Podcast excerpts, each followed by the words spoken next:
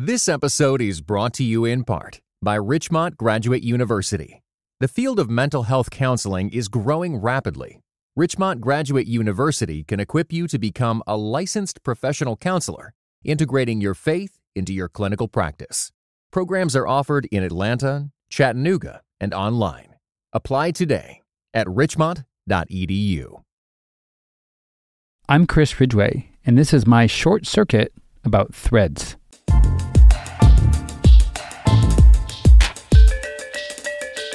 If you're like me, last week I got some new threads. And I'm not talking about a brand new shirt, as the millennials say. The Meta Corporation, who owns Facebook, Instagram, and WhatsApp, to name a few, released a new social media app called Threads. It broke all sorts of records for signups. 70 million new accounts were created in the first 48 hours. This had a lot to do with the way they did it. Meta linked the launch to Instagram. So if you had an Instagram account already, and over 2 billion folks do, then it was two taps to launch your personal Threads account. You can even add all your Instagram followers, taking your community with you. And that's one of the points I want to make. Social media platforms are a unique item in the world of software. Folks don't choose them because of their features, like channels or special photo filters.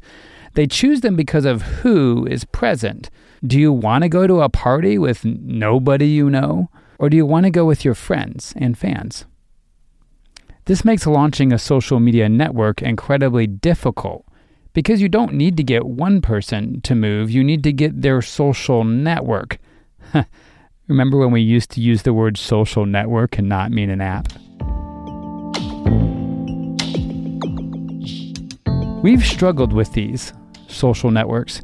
Threads is supposed to be a Twitter killer, but again, not because it's better, but because a social shift has happened. A lot of folks are worried about Elon Musk's choices for Twitter. The timing for threads is really good. I think it has a lot more potential to become a thing than, say, the ill fated Google Plus back in 2011. But when I say folks are worried, I don't mean Twitter tech problems, and there have been those. No, worried is wrapped into political perceptions and how we so easily become for or against peoples and groups, who is us and who isn't us.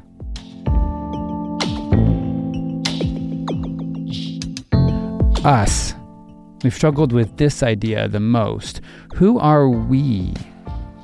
Urbanites, ruralites, conservatives, liberals, Gentiles, Jews? It reminds me that the letter to the Romans, which a lot of folks see as a theology textbook, was mostly that you had two groups that very much didn't think of themselves as us, but found themselves in Christ to be in the same gathered household churches like having Trump supporters and Biden supporters in the same small group. Sorry, we don't love bringing up politics on device and virtue, but how else could I explain that queasy feeling the church must have had for the Romans or for a lot of us today? Instead, it's easier to have our own church where the most uncomfortable divides aren't there. They're at another church down the street, and if we're in a really cranky mood, we might even put air quotes around the word church when we talk about them. They're not us. And this is why Threads could do well, because it connects us to that same human impulse to otherize and separate, to make something for us. We don't say it like that. We say our group is for everybody but with an unspoken footnote, except not them. Yeah, we struggle with social networks because they tend to hold a mirror to all the sin and grace fused to the experience of human community. It's not just the occasions of blatant vitriol or purient interest. It's the inevitable experience that though these softwares are often designed with lots of features to connect, we still like to separate. I'm liking threads. I've already posted there, and you can come follow me. And several folks there are saying that it feels friendlier and kinder than Twitter. That may be true, but that also sounds a lot like oh, thank God, only my friends came to this party. And I think we're called to more.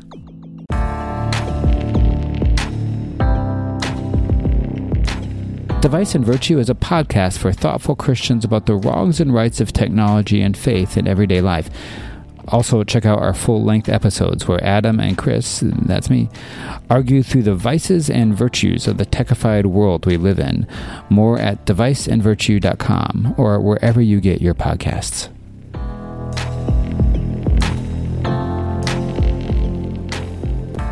This episode is brought to you by Shopify. Forget the frustration of picking commerce platforms when you switch your business to Shopify, the global commerce platform that supercharges your selling wherever you sell. With Shopify, you'll harness the same intuitive features, trusted apps, and powerful analytics used by the world's leading brands. Sign up today for your $1 per month trial period at shopify.com slash tech, all lowercase. That's shopify.com slash tech. This episode was brought to you in part by the Enneagram and Marriage Podcast, an outreach dedicated to bringing joy, strength, intimacy, and purpose to couples seeking growth. Be sure to visit EnneagramandMarriage.com to find your chemistry together again, or for the very first time.